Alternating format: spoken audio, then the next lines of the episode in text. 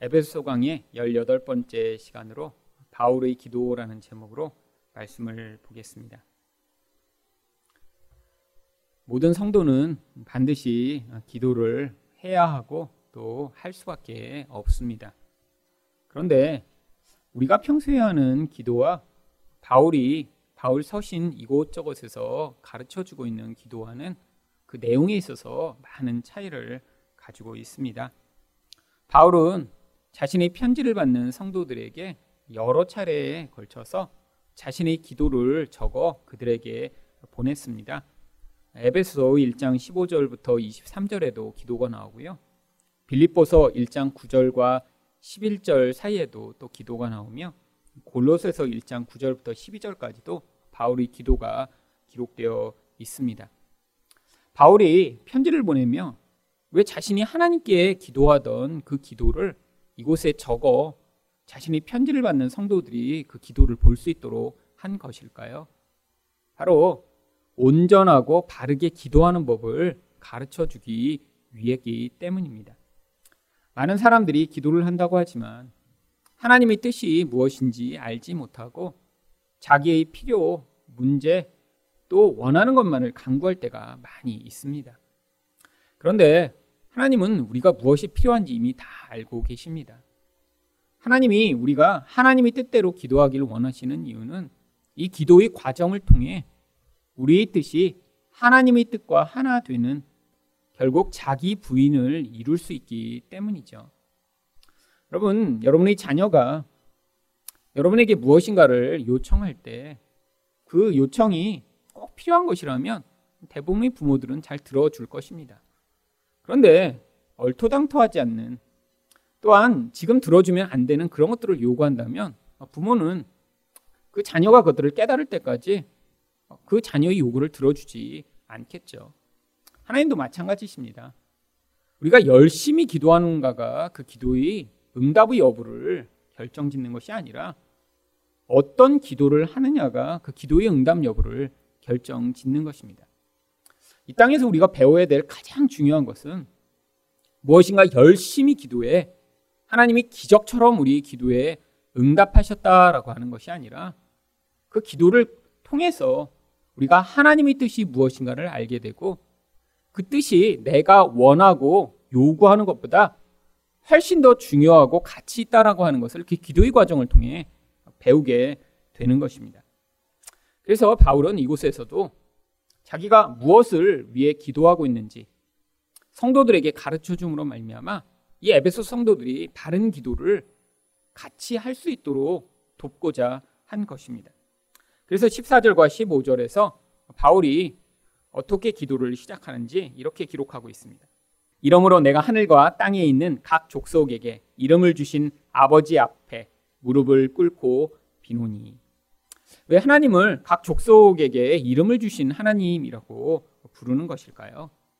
바로 하나님께 기도할 수 있는 자들은 하나님과 이제 아버지와 자녀로 관계를 맺은 자들만 기도할 수 있기 때문입니다.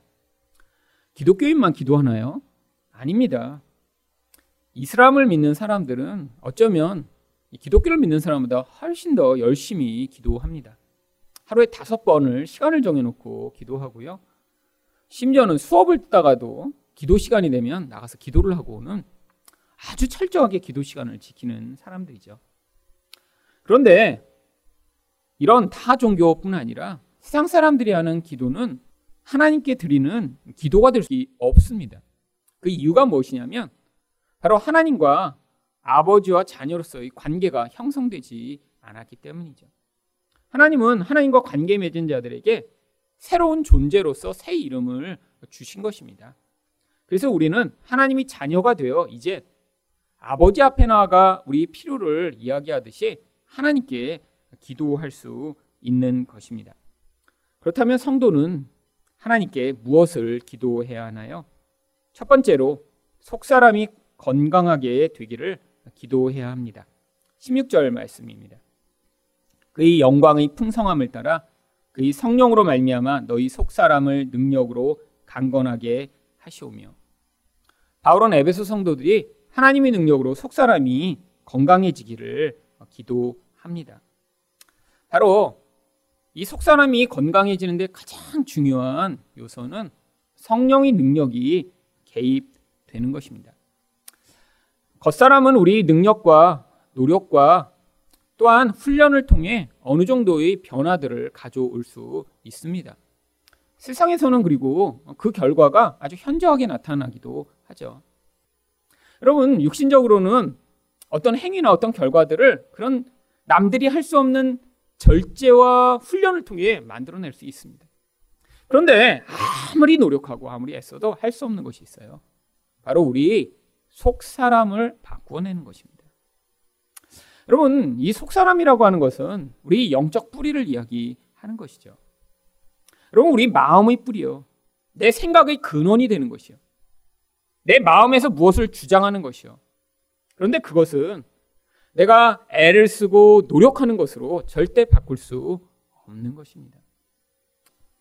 성령의 능력이 아니고는 인간은 절대로 변화될 수 없습니다. 그래서 우리가 기도해야 되는 거예요. 하나님, 나를 도와주세요.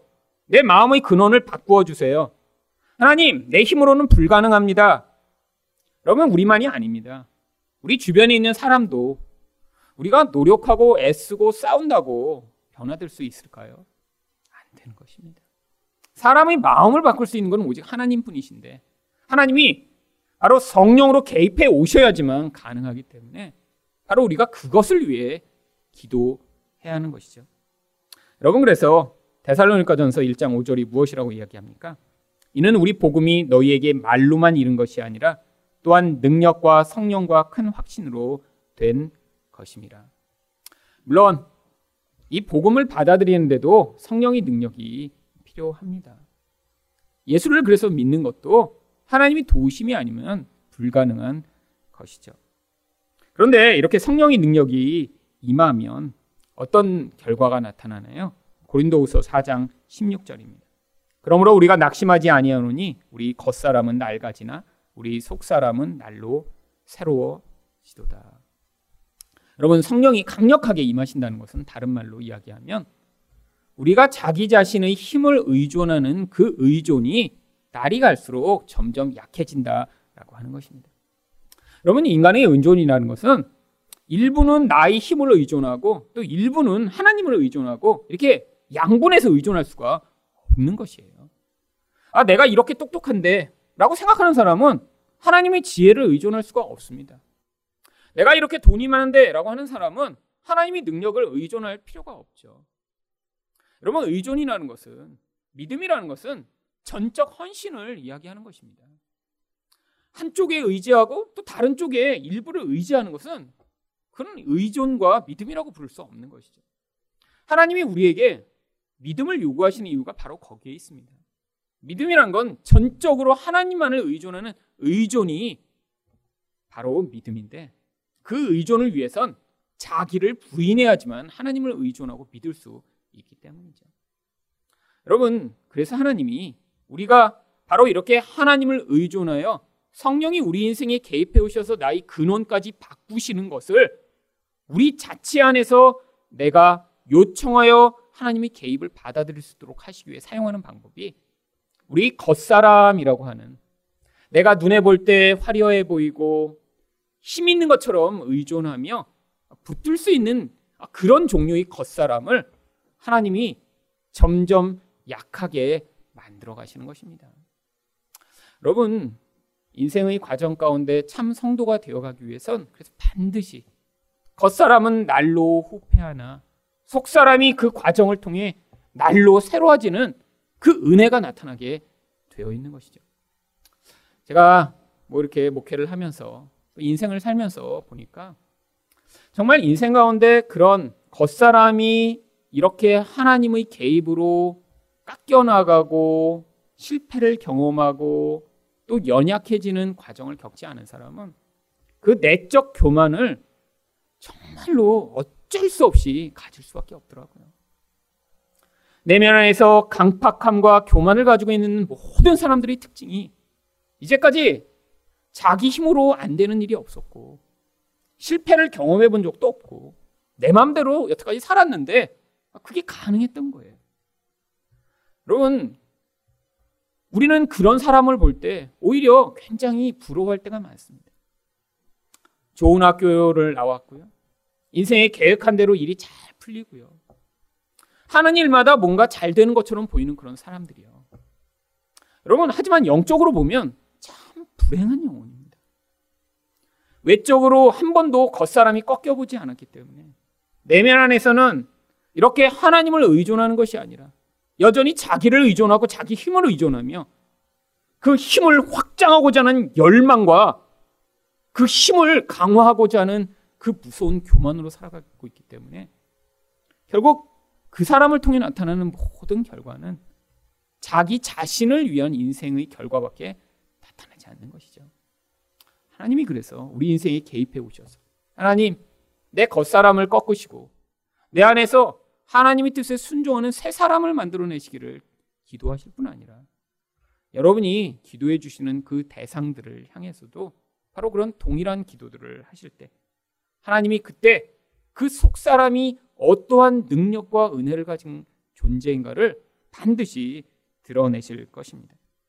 에베소 4장 23절과 24절은 바로 이렇게 그 속 사람이 어떠한 모습으로 나타나게 되는지를 이렇게 기록하고 있습니다. 오직 너희 심령이 새롭게 되어 하나님을 따라 의와 진리의 거룩함으로 지으심을 받은 새 사람을 입으라. 여러분, 이 새 사람의 특징이 무엇인가요? 의와 진리로 거룩함을 받은 자가 바로 이새 사람의 특징이죠. 여러분, 그럼 반대로 이새 사람으로 더 입지 않으면 어떤 인생을 살고 있다라는 거예요. 불의한 채로 살아가고요. 비진리, 거짓말을 따라가고 있으며 거룩하지 않고 그의 인생을 통해 부정함과 더러움이 표출돼 나오는 그런 인생을 살아가게 될 수밖에 없다라고 하는 것이죠. 결국 그래서 우리가 기도할 때마다 하나님 내 안에서 성령의 능력으로 새 사람이 날로 강건하여 질 수 있도록 은혜를 베풀어 달라라고 하는 기도를 하시며 바로 그 새 사람이 하나님이 그런 강하고 멋진 모습으로 드러나도록 만드시고자 인생에 개입해 오실 때 그것을 감사와 찬양으로 반응해야 할 것입니다. 두 번째로 무엇을 기도해야 하나요? 주님의 임재 안에 살아가기를 기도해야 합니다. 17절 상반절 말씀입니다. 믿음으로 말미암아 그리스도께서 너희 마음에 계시게 하시옵고. 여러분 믿음으로 그리스도가 우리와 함께 계심이 바로 더 강하게 드러나게 되는 것입니다. 바로 이건 속 사람이 강해졌을 때 나타나는 결과죠. 여러분, 성도인데 속사람이 약한 사람이 있어요. 자기 중심적이고 자기 뜻대로 살려고 하고 아직 하나님의 그 개입과 은혜를 깊이 경험하지 못해서 예수는 믿지만 어린아이와 같이 사는 사람들이 있습니다. 여러분 근데 그 사람들의 특징이 무엇인가요? 아직 믿음으로 그리스도가 그와 동행하고 함께 계심을 지금 받아들이고 있지 않은 상태죠. 예수님은 그와 함께 계십니다. 근데 믿음으로 그 함께 계시는 예수를 우리가 인지하고 인정하고 또 그 인도하심을 따라가고자 할 때 그 인생에서는 평소와는 전혀 다른 태도와 결과가 나타나겠죠. 예수 그리스도가 우리와 어떻게 함께 계시나요? 요한복음 14장 26절을 보시면 보혜사 곧 아버지께서 내 이름으로 보내실 성령 그가 너희에게 모든 것을 가르치고 내가 너희에게 말한 모든 것을 생각나게 하리라. 바로 예수의 영으로 오신 성령이 우리 안에 계시면 그래서 우리가 믿음으로 그 성령의 임재를 받아들이고 인정하며 그가 이끄시는 대로 순종하고자 하면 결국 예수 그리스도를 통해 우리에게 가르쳐 주시는 그 예수의 복음을 우리에게 계속해서 말씀해 주신다라고 하는 것입니다. 여러분 바로 이게 하나님과 동행하는 사람, 성령의 임재 안에 있는 사람, 성령 충만한 사람의 모습인 것이죠. 근데 왜 하필이면 성령이 예수님이 가르쳐 주신 것을 우리에게 가르쳐 주시는 것일까요? 여러분, 이것은 믿음이 아니고는 받아들일 수 없는 것들이기 때문입니다.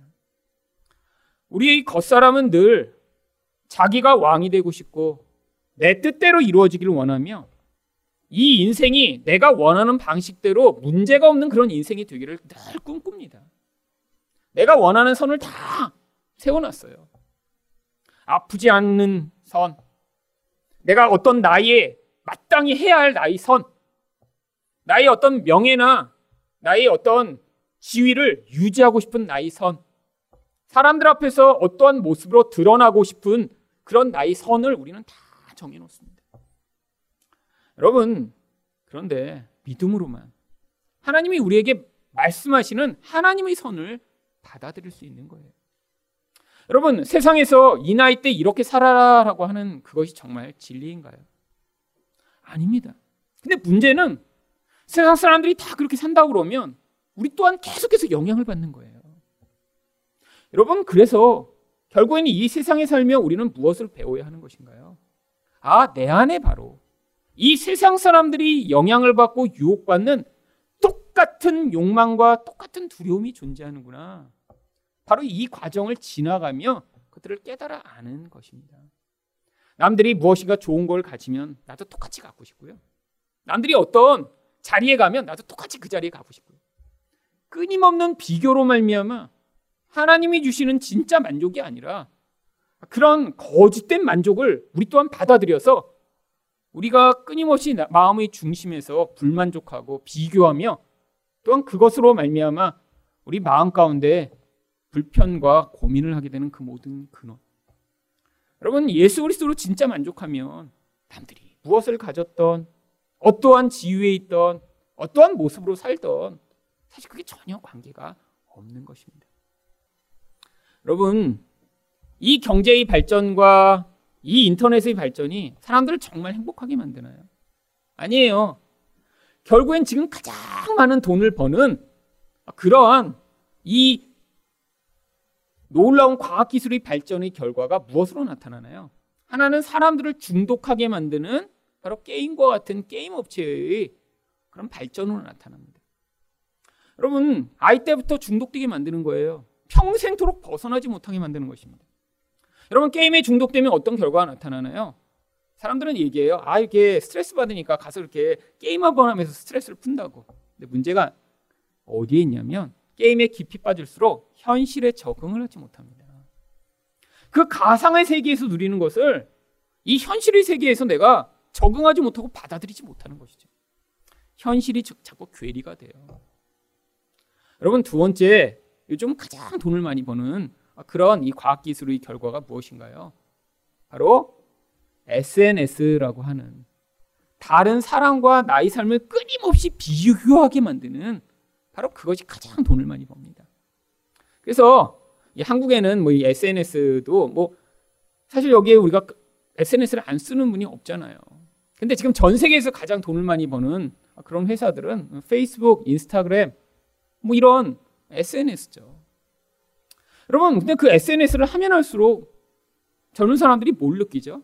남과 계속 비교하게 되는 거예요, 자기 인생을. 아, 저 사람은 저렇게 멋진 것을 가졌네? 아, 저렇게 좋은 데 가네? 맛있는 걸 먹네? 그리고 자기 인생을 바라보며 그 세상의 가치를 받아들여 나는 그러니까 불행하고 나는 불만족하구나라는 것을 끊임없이 자극받는. 결국 사탄이 우리를 거짓에 기반해 우리 영혼을 뒤흔드는 일들을 하고 있는 것입니다. 여러분 예수 그리스도가 우리에게 주시는 진짜 만족은 여러분 그런 것이 아닙니다.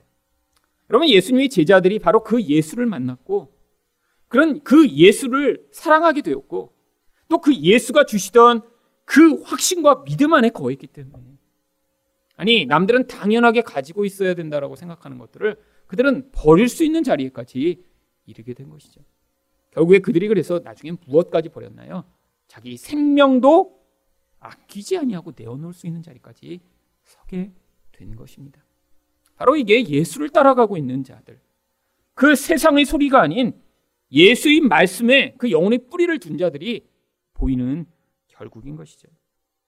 여러분 그래서 우리가 17절 하반절에 이렇게 예수의 임재가 우리 안에 깊어지면 너희가 사랑 가운데서 뿌리가 박히고 터가 굳어져서 바로 예수의 사랑에 우리 영혼이 깊이 뿌리 내리게 된다라고 하는 것입니다. 여러분, 우리 인생을 정말로 견고하게 붙들어 줄 수 있는 유일한 것은 바로 그 예수의 사랑에 뿌리를 내리는 것이에요. 여러분, 진짜 진리가 뭐죠? 예수 안에 뿌리 박지 않은 채로 우리가 가진 모든 것, 맺는 모든 관계는 결국 그 사람을 더 파괴하고 더 고통스럽게 만들 뿐입니다. 예수 안에서 진짜 사랑을 맛보지 못했는데 가짜 사랑에 눈이 멀어 결혼을 하거나 연애를 하면 정말 그게 진짜 그 사람한테 행복을 주는 게 아니라 그 가짜 사랑이 그를 더 많이 파괴하는 것이죠. 여러분 그런 삶을 살아가는 사람이 어떤 사람을 만나서 진지한 관계, 고통과 불편과 어려움을 이겨내며 사랑하는 법을 배우며 결혼 관계를 유지할 수 있을까요? 그게 불가능한 것입니다.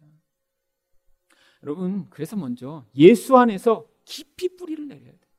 그걸 위해 기도해야 됩니다. 바울 사도가 이야기한 대로요. 너희가 그리스도의 사랑 가운데 뿌리가 박히고 토가 굳어지기를 위해 내가 기도한다라고 얘기하는 그 기도를 우리가 받아들여 하나님, 제가 정말 예수의 사랑 안에 뿌리 내린 자가 되게 하여 달라라는 기도를 해야 합니다. 바울은 이곳에서 두 가지 중요한 이미지를 가져옵니다. 뿌리가 박히다라는 건 나무가 깊이 뿌리 내린 것을 이야기한 거죠. 여러분 바로 우리 영혼 가운데 예수의 사랑이 이렇게 깊이 뿌리 내려서 우리 영혼의 근원을 흔들지 않도록 붙들어 주는 것을 이야기합니다. 이 똑같은 뿌리가 박히다라는 리조라는 헬라어가 그래서 골로새서 2장 6절부터 7절에 나옵니다. 그러므로 너희가 그리스도 예수를 주로 받았으니 그 안에서 행하되 그 안에 뿌리를 박으며 세움을 받아. 예수를 주님으로 우리가 받아들여서 그분 안에 뿌리를 박으라는 거예요. 예수가 내 종이 아니라 주인으로요. 여러분 주인으로 예수를 받아들인다는 게 뭐죠? 세상 사람들이 아무리 너 이래라 저래라 얘기해도 그게 예수 그리스도의 뜻과 다르다면 바로 그것들을 거절할 수 있는 바로 그것이 바로 예수 안에 뿌리를 내린 것입니다. 여러분 세상 사람들이 계속해서 유혹하죠. 너 이렇게 살아야 된다고. 너 지금 이렇지 않으면 넌 불행한 거라고. 아니 이 나이인데 넌 뭐 하고 있는 거냐고. 여러분 근데 그것 관계 없다라는 거예요. 왜 사람들이 그런 것에 유혹을 받나요? 예수 안에 뿌리를 못 내리니까요. 영혼이 공허하니까 자꾸 이거 해보고 저거 해보고. 여러분 끊임없이 자기 즐거움을 추구하며 이리저리 떠돌아다니는데 어디에도 뿌리를 내리지 못하는 거죠. 여행도 가보고 맛집도 찾아가보고 쇼핑도 해보고 연애도 해보고 여러분 정말 끊임없이 그 삶을 살아가는데 아무 곳에서도 뿌리를 내지 못해요. 여러분 요즘 얼마나 사람들이 그거를 자랑하고 있습니까? 여러분 정말 그 영혼이 뿌리 없이 떠돌아다니는 그 모습들을 보면 그게 정말 불행한 거예요. 근데 많은 사람들이 그것들을 보면 부러워합니다. 야 멋진 차를 몰고 다니네. 야 남자친구 참 멋지네. 와 여자친구 정말 예쁘네. 와 좋은 직장에 들어갔네. 아무것도 아닌 거예요. 여러분 나중에 하늘나라에 가서 인생 가운데 얼마나 멋진 집에 살았는지, 얼마나의 연봉을 주는 그런 회사를 다녔는지, 어떤 멋진 배우자를 만들어 살았는지, 그거 가서 하늘나라 가서 그거 그거 자랑하고 살고 있을까요? 아, 내가 옛날에 그럼 그거 제일 창피한 거 아닐까요? 여러분 가서 그런 얘기 하나도 안 해요. 내가 예수 안에 뿌리 박아 예수님이 나에게 말씀하신 것을 내가 얼마나 순종했는지 그거 나누는 자리가 천국에 와서 할 거예요. 그래서 이 땅에서 그거 해야 되는 거예요. 그거. 남들이 뭐 하라고 그래서 아 나도 해야 되나 보다 하고 그거 따라가는 삶이 아니라 예수님이 지금 나의 삶에서 말씀하신 것을 내가 따라가며 나중에 천국에 갔더니 아 내가 살면서 예수님이 내 인생 가운데 이렇게 말씀하셨는데 아, 힘들지만 내가 그걸 순종했더니 이런 놀라운 은혜가 있었다고 그 고백을 해야죠. 여러분 그 예수 안에 뿌리내려야 다른 사람들이 살아가는 어떤 모습을 보면서 거기에 요동하지 않을 수 있습니다. 우리 인생을 향한 하나님의 뜻과 목적이 있어요. 여러분 그래서 내 인생을 향해 하나님이 우리 인생마다 주신 그 과정을 지나가며 거기서 만족을 해야죠. 두 번째로 또 여기에 뿌리 내리다라는 그 말씀 말고 또 터가 굳어지다라고 어, 이야기를 합니다. 이거는 집을 세울 때 쓰는 단어예요. 기둥을 세우는데 터를 굳게 만들어서 거기에 기둥을 세울 때 터가 굳어지다라고 얘기하죠. 여러분 이 단어가 그래서 예수님이 바로 마태복음 7장 24절과 25절에서 사용하십니다. 먼저 25절을 보시면 비가 내리고 창수가 나고 바람이 불어 그 집에 부딪히되 무너지지 아니하나니 이는 주추를 반석 위에 놓은 까닭이요. 이 반석 위에 놓다가 그리스도의 사랑의 터를 세우다라고 하는 똑같은 단어입니다. 여러분 세상은 계속 요동하게 한다는 거예요. 비가 내리고 바람이 불어요. 그러면 우리 인생에 얼마나 바람이 많이 불고 홍수가 많이 칩니까? 여러분 그게 뭐다 믿고 그래서가 아니라 그냥 인생의 과정 자체가 그렇게 돼 있어요. 경쟁해야죠. 원하는 것이 있는데 이루어지지 않는 경우가 많죠.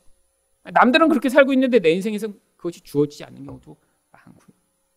학교로 갈 때 그렇죠. 직장을 갈 때 그렇죠. 결혼할 때 그렇죠. 애 키우는데 그렇죠. 그럼 인생마다 계속해서 이런 바람들이 불어옵니다. 우리 인생이 연약하니까요. 모든 답을 갖고 있지 못합니다. 새로운 상황이 될 때마다 어떻게 될지 알지 못할 때가 너무너무 많아요. 그런데 여러분 이런 요동하는 상황 가운데도 우리가 무너지지 않을 수 있는 유일한 길이 무엇이냐면 마태복음 7장 24절입니다. 그러므로 누구든지 나의 이 말을 듣고 행하는 자는 그 집을 반석 위에 지은 지혜로운 사람 같으리니 바로 예수 그리스도의 말씀에 우리가 견고히 뿌리를 내리고 그 음성을 따라가야 한다라고 하는 것입니다. 마지막으로 성도는 무엇을 기도해야 하나요? 그리스도의 사랑을 알기를 기도해야 합니다. 18절 말씀입니다. 능히 모든 성도와 함께 지식에 넘치는 그리스도의 사랑을 알고 아니 예수 그리스도의 사랑에 깊이 뿌리를 내리고 터가 굳어졌는데 아니 뭔 또 그리스도의 사랑을 또 알아야 된대요. 여기서 이 알다라고 하는 단어는 머리로 깨달아 알았다라는 뜻이 아니라 카탈람바노라고 하는 특별한 단어를 사용합니다. 이를 그래서 다르게 번역하면 그리스도의 사랑을 꼭 붙들고라고 하는 뜻입니다. 여러분 예수 그리스도의 사랑 안에 우리가 뿌리를 내렸는데 거기에서 그 사랑이 얼마나 좋은 걸 깨달은 자들이 그 다음에 뭐 해야 되냐면 그 사랑을 온 마음과 힘을 다해 꼭 붙드는 일을 해야 되는 것이죠. 여기 있는 이 단어를 그래서 바울 사도가 빌립보서 3장 12절에 이렇게 사용합니다. 오직 내가 그리스도 예수께 잡힌 바 된 그것을 잡으려고 달려가노라. 여기는 잡다가 바로 카탈란바노예요. 알다라고 번역된 단어죠. 여러분, 예수께 내가 잡혔어요. 근데 예수님이 우리에게 요구하시는 것이 바로 뭐예요? 나도 예수가 붙들고 계신 그것을 같이 간절히 붙드는 것입니다. 그래서 그것을 나의 일부로 삼는 거예요. 여러분, 바로 그리스도의 사랑이 그렇다는 것입니다. 여러분, 우리 인생을 통해 그 그리스도의 사랑은 더 풍성하게 더 깊게 알아가야 하는 것이죠. 여러분, 그래서 19절 상관절에 바울이 무엇을 이야기합니까? 그 너비와 길이와 높이와 깊이가 어떠함을 깨달아. 여러분, 그리스도의 사랑이 한계가 있는 게 아니라는 것입니다. 이게 바로 복음의 풍성함입니다. 여러분, 복음은 그 너비와 길이와 깊이와 그 풍성함을 우리가 죽을 때까지 알아가도 다 알 수 없는 게 그 복음의 풍성함입니다. 하나님이 얼마나 큰 사랑으로 우리를 용납하고 계신지. 하나님의 그 사랑이 얼마나 우리 인생의 구석구석 흘러가고 있는지. 여러분, 지금 우리는 지금도 자주 오해할 때가 있죠. 아니, 내 인생에서 뭔가 잘 되고 있으면 하나님의 사랑이 내 인생을 지금 덮고 인도하고 있는 것처럼 보여요. 그래서 남들한테도 자랑하고 있는 거예요. 아, 내가 이렇게 하나님이 은혜를 주셔서 아, 이렇게 뭐가 잘 됐어. 여러분, 근데 우리가 뭐라고 착각합니까? 뭐가 안 되면요. 하나님도 나만 버린 것 같아. 여러분, 제 인생에서 늘 그렇게 생각했어요. 우리 아버지 사업이 망해서 쫄딱 망하니까, 야, 이거 하나님 우리 가족만 데려다가 이렇게 낭떠러지로 미신 거 아니야, 이거? 여러분, 하나님의 사랑을 오해한 거예요. 하나님의 사랑의 깊이가 얼마나 컸는지, 여러분, 그 과정까지도 사용하셔서 우리 안에 있는 우상을 깨뜨리시고 하나님을 온전히 믿도록 만드시는 그 놀라운 사랑이 그 과정을 인도하시고 책임지시고 이끄셨는데 여러분 영적으로 어두웠더니 인생에서 뭔가 나쁜 일이 벌어지고 내 원하는 대로 안 되니까 하나님이 나를 버리셨다라고 착각했던 거죠. 여러분 하나님의 사랑은 우리 전 인생을 다 덮을 만큼 풍성한 것입니다. 지금 우리는 잘 기억하지 못하고 깨닫지 못해요. 인생에서 고통스럽고 힘들고 실패했고 창피한 그 과정을 기억할 때마다 우리는 하나님이 나를 외면하셨기 때문에 그런 일들이 벌어졌다고 착각하고 있지만 여러분 나중에 천국에 가면 우리는 그런 고백을 할 겁니다. 하나님 제가 인생에서 가장 부끄러울 때 예수님이 저를 그 놀라운 사랑으로 덮어주고 계셨고 인생에서 가장 실패해서 가장 죽고 싶을 때 예수의 죽음을 깨달아 알도록 하시기 위해 나를 그 죽음 가운데 부활하신 능력으로 붙들고 계셨군요. 인생 가운데 내가 가장 약해졌을 때 그때 나를 위해 약해지신 예수님이 나를 견고하게 붙들어 주셔서 그 과정을 지나갈 수 있게 만들어 주셨군요. 여러분 우리가 나중에 깨달아 알며 하나님 그래서 너무 감사합니다. 나같이 약하고 나같이 미련하고 나같이 죄악된 자라면 나도 그런 존재를 품을 수 없어. 나라면 다 내쳤을 텐데. 우리는 알 수 없는 그 놀라운 풍성한 그 사랑으로 나를 이렇게 품어내셔서 이 자리까지 이르게 하시다니요. 여러분 우리가 그거 나중에 고백하게 되는 거예요. 여러분 그래서 그 사랑을 계속 더 많이 알게 해달라고. 나의 인생의 가장 어두운 시절에도 나를 품고 계신 그 사랑 더 알게 해달라고. 내가 가장 미련할 때도 나를 계속해서 버리지 않고 붙들고 계신 그 사랑 알게 해달라고. 여러분 그걸 위해 기도하는 것입니다. 그래서 우리 인생이 정말로 너무 어리석고 미련하고 약하고 부끄러운 때도 예수가 그 사랑으로 붙들고 계셨고 그리고 인도하셔서 나 같은 자도 은혜로 그 구원이 완성되고 풍성하게 드러날 수 있는 자 되게 만드신 그 결과를 보며 서로 서로 아, 참 놀랍지 않아? 어떻게 그 사랑이 우리들을 이렇게 만드실 수 있었을까라는 것을 고백하는 자리가 바로 하늘나라에서 우리가 하게 되는 바로 그 일들인 것이죠. 여러분, 바울이 이거를 우리가 깨닫기를 기도하고 있는 것입니다. 여러분, 우리 인생에 있어서 그래서 그 기도를 해야 돼요. 우리 주변에, 아니, 우리가 이런 풍성한 하나님의 사랑을 지금 깨닫지 못하고 계시다면 그 사랑을 더 깊이 알게 해달라고, 더 풍성하게 알게 해달라고 기도하셔야 되는 것입니다. 그래서 19절 하반절에 바울이 뭐라고 기도합니까? 하나님의 모든 충만하신 것으로 너희에게 충만하게 하시기를 구하노라. 바로 이렇게 예수의 사랑 가운데 깊이 머물면 그 하나님이 가지고 계신 모든 충만함이 우리를 채우게 되는 것이죠. 여러분, 이 충만함이 우리 안에 채워진 그 상태가 바로 성령 충만이고요. 그런 충만한 가운데 있을 때 우리는 어떠한 인생을 살아갈 수 있을까요? 만족하고 기쁘고 행복함을 느끼는 그런 놀라운 은혜가 있는 것입니다. 바울은 20절과 21절에서 이렇게 기도를 마무리합니다. 우리 가운데서 역사하시는 능력대로 우리가 구하거나 생각하는 모든 것에 더 넘치도록 능히 하실 이에게 교회 안에서와 그리스도 예수 안에서 영광이 대대로 영원 무궁하기를 원하노라. 아멘. 여러분 우리는 우리에게 꼭 필요한 것 정말 필요한 것을 구하지 못할 때가 많이 있습니다. 그런데 하나님이 어떻게 하신다고요? 우리가 구하거나 생각하는 모든 것에 더 넘치도록 하나님이 해주신다는 거예요. 여러분, 그래서 우리가 조금 기도를 잘 못해도 정말 필요한 것을 간구하지 못해도 하나님의 은혜가 더 풍성하게 임하여 우리에게 진짜 필요한 것을 우리 인생 가운데 채워주실 줄 믿습니다. 여러분, 정말 지금 우리를 위해, 아니, 우리가 사랑하는 사람들을 위해 필요한 기도가 바로 이런 기도입니다. 성령의 능력으로 속 사람이 강건해지기를 위해 기도하셔야 하고요. 하나님이 임재 가운데 붙들려 그 하나님이 말씀이 이끄시는 그 능력을 맛보기 위해 기도하셔야 되고요. 그리스도의 사랑에 붙들려 하나님의 충만하심을 경험할 수 있도록 기도하실 때 바로 우리의 영혼이 날로 더 충만한 하나님의 은혜 가운데 머물 수 있을 것입니다.